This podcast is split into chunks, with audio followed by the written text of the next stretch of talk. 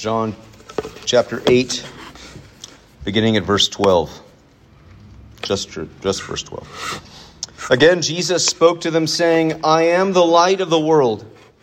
Whoever follows me will not walk in darkness, but will have the light of life. Let's pray. Father in heaven, we desperately ask now that you would come and attend your word, both in the reading of it and in the preaching of it, that it would be attended with your power. Lord, to break up fallow ground in hearts, hardness and rebellion, would you bring the softness of conviction that leads to grief and repentance and faith?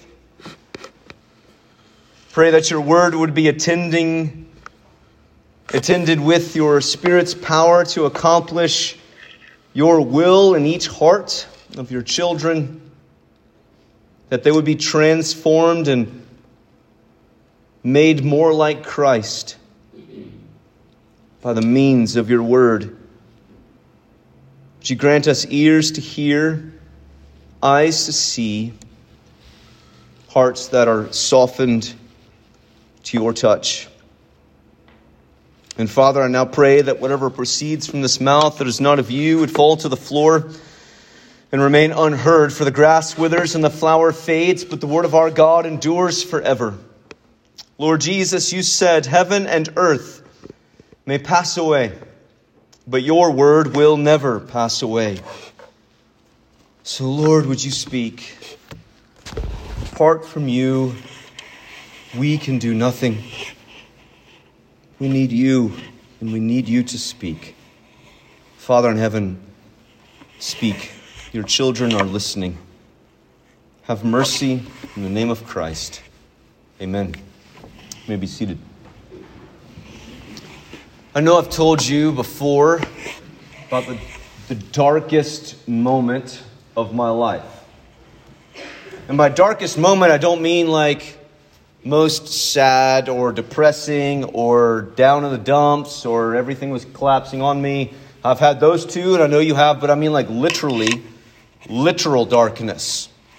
Uh, we were on a uh, mission trip when I was in, I think it was middle school or high school. And we went up and we would always stop and do things as a youth group. And so we stopped at one of the caverns in, I think it was in Virginia. Uh, there's Luray Caverns and Shenandoah Caverns. There's different caverns, right? You understand what I mean? Caverns, like a, like a cave. I don't know why they call it fancy. It's a cavern. I don't know. It's a cave. There, I didn't see any trolls. I saw a blind fish. It's interesting. Okay, anyways, we digress. Um, but you you walk down the stairs and whatever I can't remember what caverns it was, and there was there were lights, right? They had gone through and done the wiring and put the lights in so you could see. And they lit up some of the, um, the stalactites and the stalagmites, right? Stalagmites grow from the bottom, stalactites grow from the ceiling. Here's your uh, geology lesson for today. It's free, free of charge. Um, but you had different, you know, all of this was formed by water seeping through the rock over years and years and years. And so uh, it would grow, and, and minerals and whatever else was in the water would be slowly deposited to make all of these various figures. So you had things that looked like waterfalls and you had things that looked like two fingers that were growing toward one another that eventually they, they touch and they begin to grow from there as they more other whatever minerals calcium i don't know what's in there anyways um, but they said okay now everybody while we we're on this tour and it's magnificent this underground world i find it fascinating um, we've been to Mammoth Cave as well, which is in Kentucky. Um, this wasn't Mammoth Cave, but they uh, said, everybody put your hand on the wall. And so everybody put your hand on the wall, and then they turned out the lights. They flipped the switch. And I mean, dark, y'all. I mean, some of you know. Some of you have been in the caverns have done it. Some of you are into like spelunking. The only person I know who does that kind of stuff is Jeff over here, right? But it's crazy. Uh, but anyways, um, yeah. So you know, it just if you maybe you've been maybe experienced this, maybe you haven't. But but I mean, it's not like, hey, you walk out in the, the pitch black night dark, but there's a, it's a different darkness underground. I mean, I literally, none of this. I couldn't, it was nothing. It was, it was terrifying, honestly. I, I had this immediate panic of what do I do? This is, I didn't have a cell phone. Uh, this is before I'm that old, right? I didn't have that kind of stuff, that kind of technology in my pocket. What do I do? If they don't turn the lights back on, how will I get my way out of here? I had this moment of panic. Uh, and so then, every time from then on, I started carrying a flashlight in my pocket because I was like, I was, a, I was a good Boy Scout, be prepared. Um, but there was a, just a thickness of darkness that enveloped us. And we could hear, and they, you know, they, they, they let us sort of cook in it for a minute. Let us sweat. Uh, and I, you know, I, I remember some tears being shed by other people, other, not other people. Uh, in seriously, but I was pretty close. But you know, there's there's that moment. It was it was felt like it was like probably 30 seconds. I mean, it's not. Uh, so they flipped the lights back on. Everything's fine. We went and saw all the you know all the other stuff. You know, this thick darkness. When God creates the world in the beginning of the Bible, do you remember the first thing that he says? Let there be light. That God's word penetrates the, the nothingness of non creation. The nothingness of non creation. It's not just that God is in the dark and he speaks out into space and time, but he speaks out reality. He utters out existence. And the first principle of that is light. that God creates the heavens and the earth ex nihilo, which means out of nothing. There's not a, a pile of universe substance that God draws from to put together to make things, but he speaks from within his very being, Father, Son, and Holy Spirit, eternally triune. He speaks into non creation, and as he does so, creation. And the beginning principle of creation is light. Let there be light. We read in Proverbs chapter 8 of the master builder, God with wisdom by his side. That by means of wisdom, God is creating. So we have light, we have wisdom. Another way of translating wisdom, or when the, the Hebrew Bible was translated into the Greek, they would use a word called logos, which we know as word. But that word is very significant in John's gospel. John chapter 1, verse 1, the apostle, inspired by the Holy Spirit, says, In the beginning was the Word, was the Logos, and the Word was with God, and the Word was God. He was in the beginning with God. So the gospel writer is attributing to Jesus, who later on in chapter 1 we learn that the Word is Jesus. The Word becomes flesh and dwells among us, and we have beheld the glory, the glory of the only begotten God.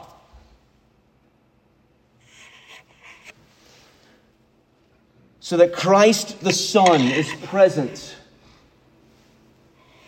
And so when Jesus here says, I am the light of the world, there is a hearkening back, especially as he's speaking to Pharisees and Jewish hearers. There's a hearkening back, not just for us, the readers in John's gospel, but there's a looking back to the let there be light moment. Because when he says, I am, remember, he is he's identifying himself with Yahweh, with the God of the Old Testament. He's identifying himself with the same Lord, at, not with, but as the same Lord that led the people of Israel out of Egypt, who appeared to Moses in the burning bush. You could even say it's pro- probable that all of these appearances of someone like God in the Old Testament may very well be pre incarnate appearances of the Son. You think Moses in the burning bush. You could think about Joshua in the, when he meets the commander of the Lord's armies. I believe it's at the end of Joshua chapter 5. And he falls down in worship. Every time an individual falls down in worship to an angel, the angel cor- corrects them.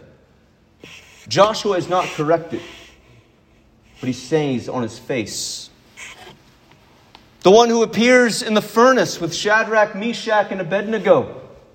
After Nebuchadnezzar gets so furious with them that he casts them in, and they look in and they see another. They threw in three, and there were four. Could very, could very well be. I'm not going to definitively say, but I'm going to say it could very well be these pre incarnate appearances of Christ who is the light of the world. He says, I am. There are seven of these in John's gospel, if I didn't say that last week. We talked about I am the bread of life, I am the light of the world. We'll get into I am the gate or the door of the sheep. For the sheep, I am the good shepherd. I am the resurrection and the life. I am the way, the truth, and the life. I am. And there are other places where Jesus uses the same phrase, I am. Most notably, if you were to go, as I read this this morning in my Bible reading in John chapter 19, at Jesus' betrayal, 18 or 19, at Jesus' betrayal. And they said they come into the garden and they're looking for him. And he says, I am. Your English translation it supplies a he, I am he. But he uses the same phrase, ego eimi. And you know, you remember what they do in the garden in John's gospel? They withdraw and they fall down.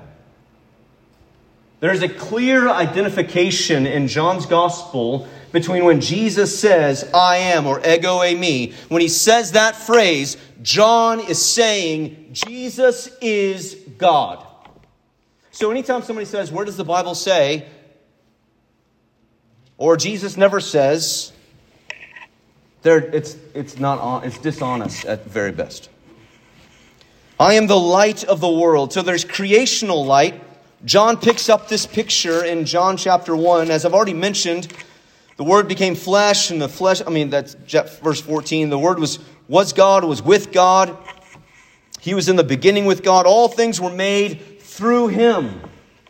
It's All thing, everything that exists, John says, exists because of not just the Father, but exists because of the Son. It's all made through Jesus, the Son, or the eternal Son, the pre incarnate Son. And then in verse 9, he has this imagery of light again in John chapter 1. The true light, which gives light to everyone, was coming into the world.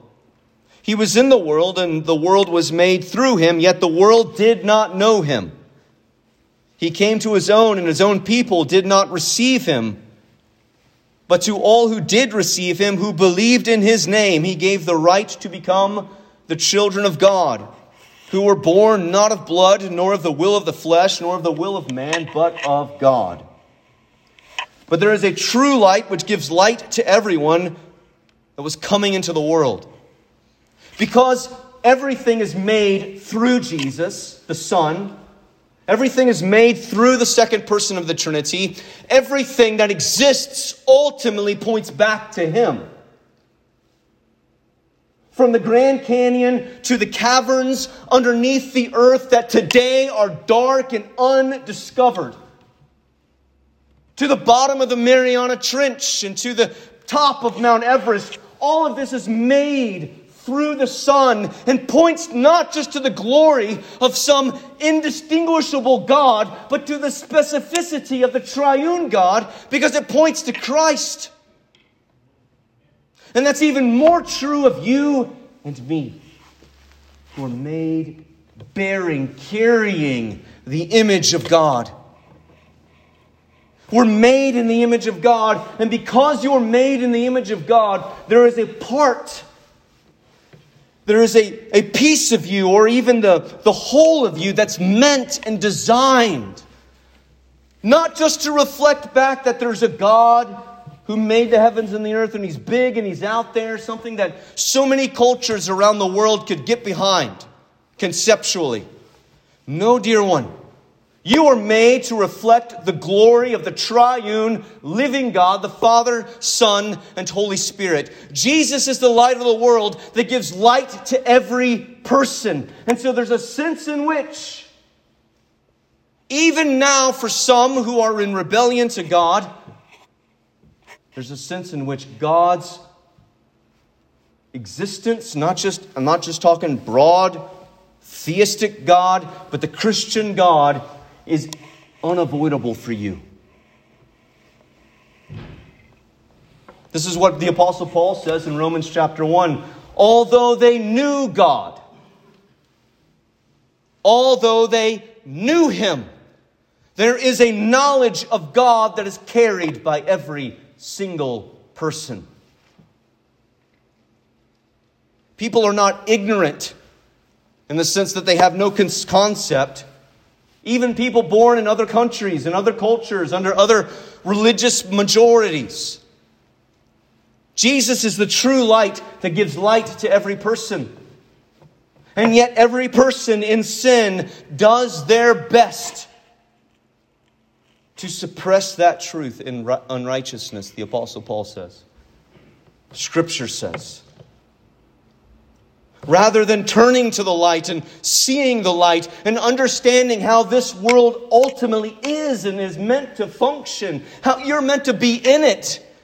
Sinful humanity would rather tamp down that truth, closing their eyes to the light of the world and run to the darkness. And for some of you, that might be very well where you are today. You have closed your eyes to the light that you already know.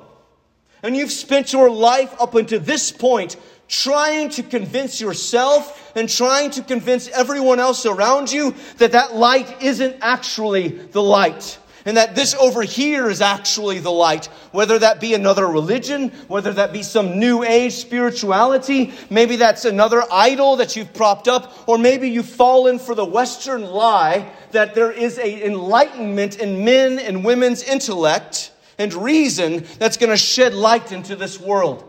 Whatever the, the substitute is, it is a lesser light of a lesser glory because you are trying to close your eyes to the only true God, and his name is Jesus. I am the light of the world. Our darkness is not just the darkness of a cavern. The lights would be easy to switch on. This self imposed darkness is a moral darkness. It's a moral darkness in which we happily turn away from God, turn away from Father, Son, Holy Spirit, and we fall into the lie of the evil one, blind our eyes I'm sure you know John 3:16. I hope you know John 3:16. For God so loved the world, right? Okay, that part. That he gave his only son, his only begotten son, that whoever believes in him should not perish but have everlasting life. Okay, great. Good job. Gold stars. Later in that passage, verse 19, so a few verses later, Jesus says, This is the judgment. The light has come into the world. Who's the light of the world? Jesus. The light has come into the world. The light who shines in everyone, in a sense. Not as a divine spark or a divine participation, but only in Christ do you make sense. And only in Christ does this world make sense. The light has come into the world. And then notice what happened. And people loved the darkness rather than the light. Why did they love the darkness? rather than the light? Why would they love their sin? Why would they love their idols? Why would they love their self righteousness? Why would they love to serve their reason or whatever other lesser light they believe they're serving? Why would they love such things when the light of the world is right before you? Because their works were evil. This is the judgment. The light has come into the world, and people love the darkness rather than the light because their deeds were evil. For everyone who does wicked things hates the light. Do you see the language of love and hate? This is not just an intellectual endeavor.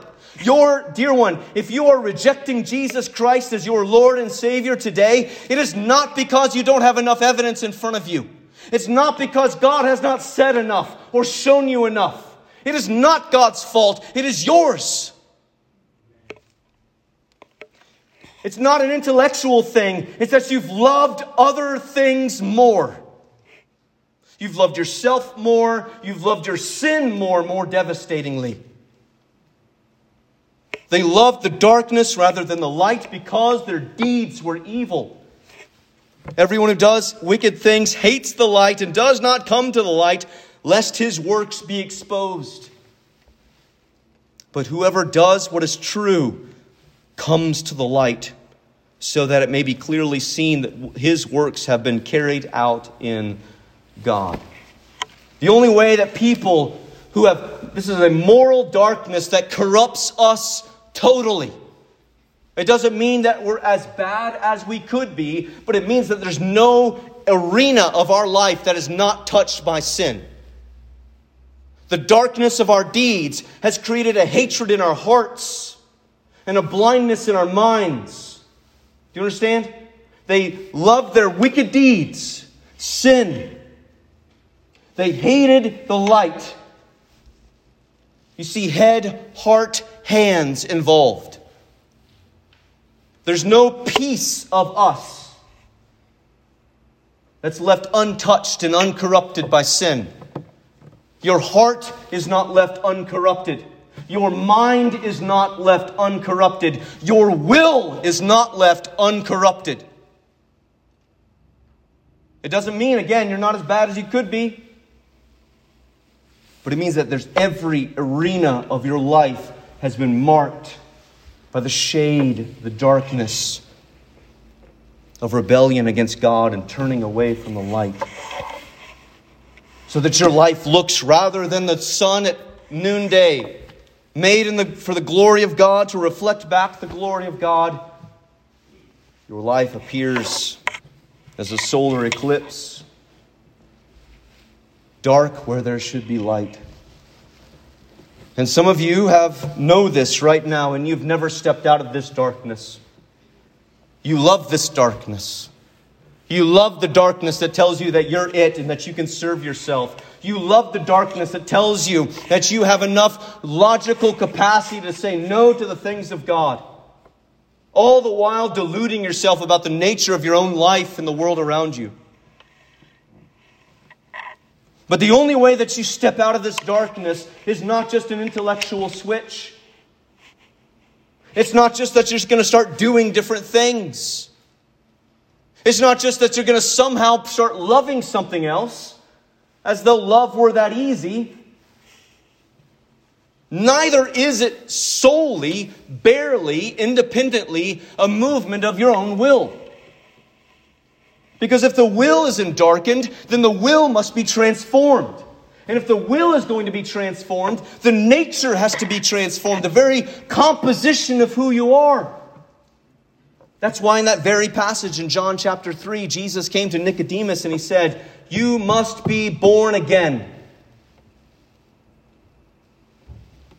At the end of the passage that I read from John chapter 3, they would begin to do the right things to show that their works were really wrought or done in God, so that God is the fountain of good works. God is the fountain of grace for your faith and for salvation, for every expression of faithfulness of Jesus. Jesus is the light of the world, and that light must dawn by the sovereign power of God in your heart.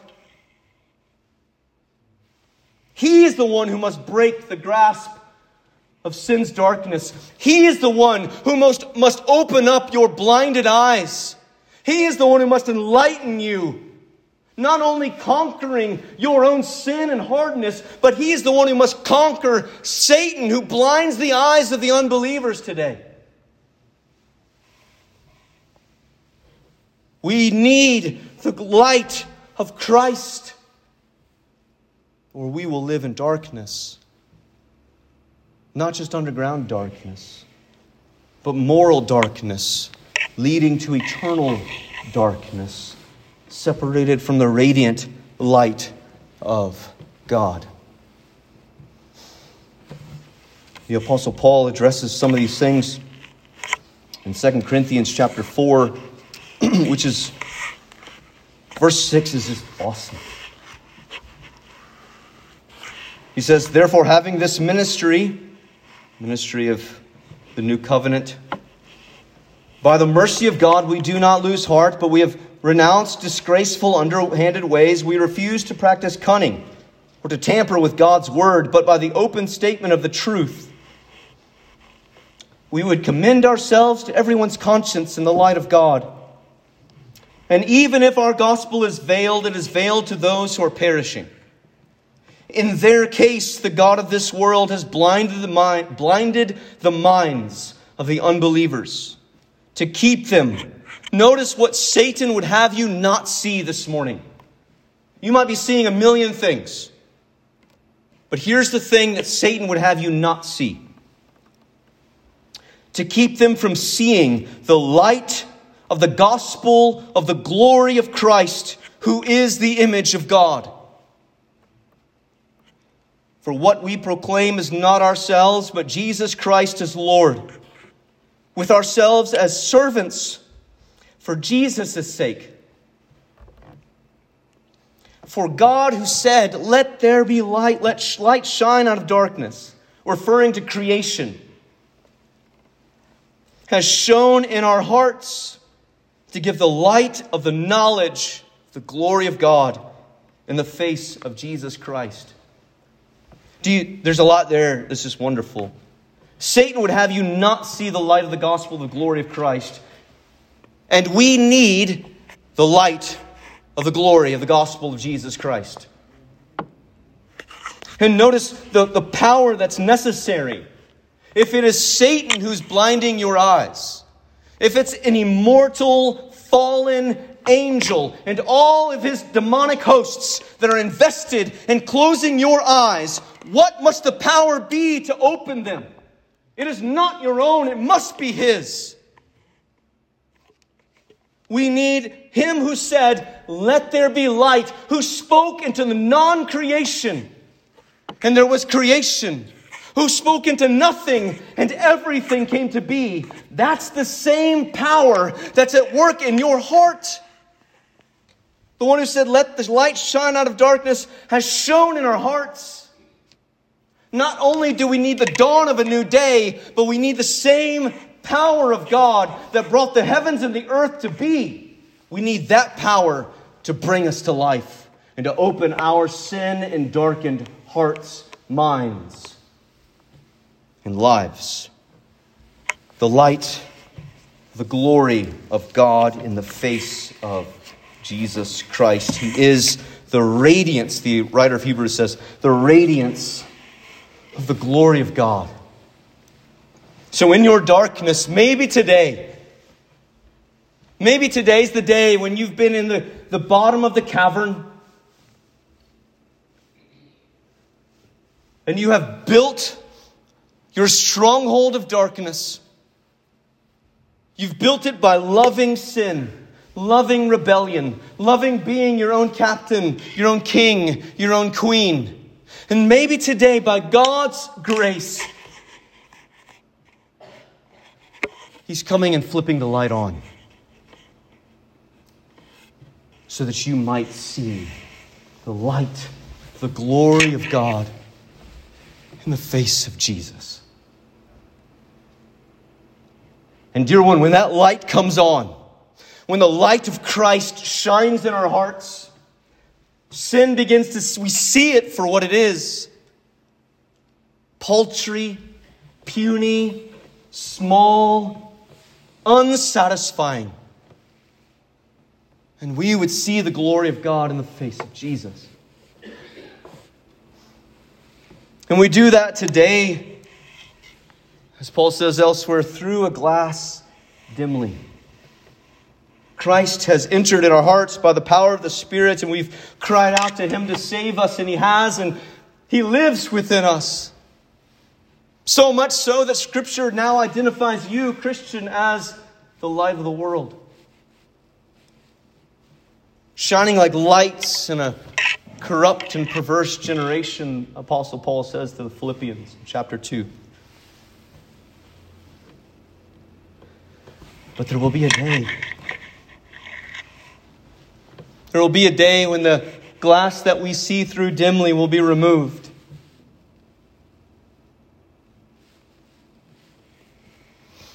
We will tread through the Jordan River, walking through the gate of death or either the Lord's return. And we will see him. So much as we can with all of the redeemed and renewed and glorified sensibilities that we will have at that day, we will see him. What a day.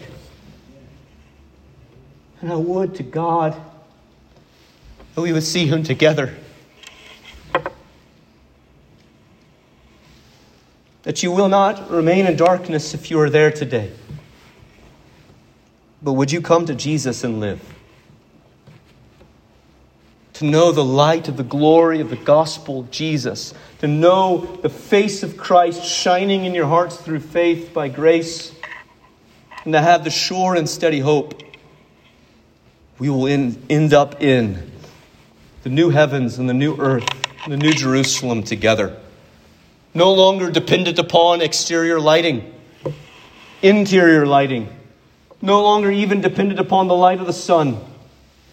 But in that day we will have for our light the glory of God. We will be so enveloped in the very presence of God that we will see by means of His glory. So, in this day, what should you then do? How then should you live? Well, one, as I've already been poking at, step out of darkness, come to the light. No longer delude yourself, no longer allow sin to deceive you. See that Jesus is the light of the world. It is an exclusive light, and there is no other light by which you can see things rightly. Confess Him as Lord and come to Him and live. Christian, as the light of the world, as the Apostle Paul says to, to the Ephesians in chapter 5 of uh, Ephesians, of the book of Ephesians. You are now light in the Lord. Walk as children of the light. You have a new identity.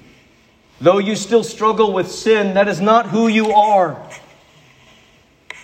You are children of God, and the light of Christ has shone in you.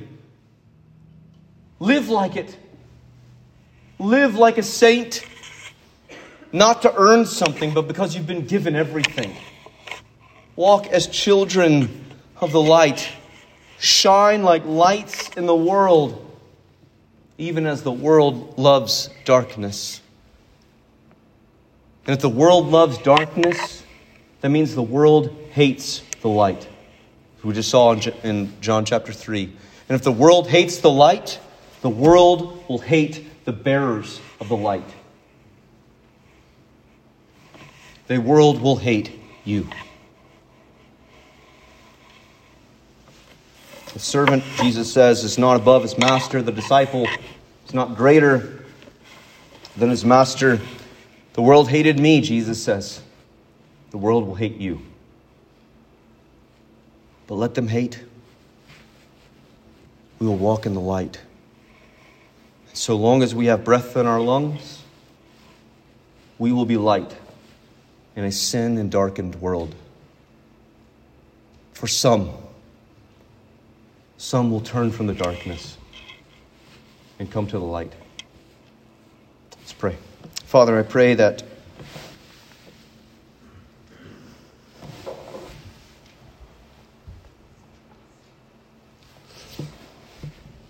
I pray that you would have mercy, that you would crack the hearts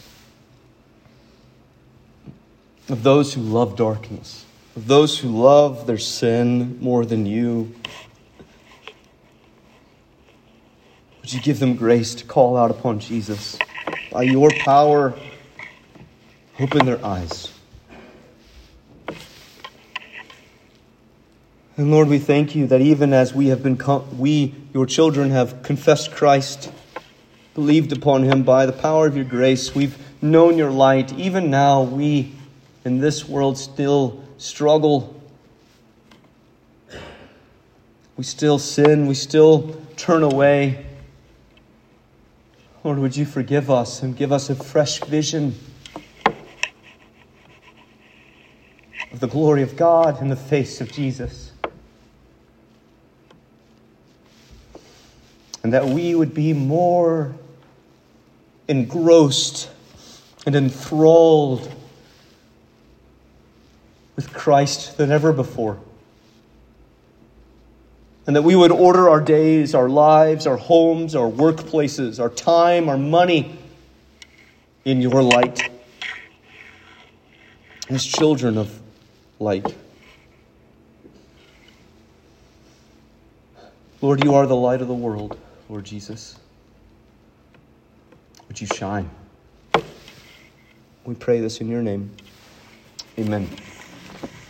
You stand?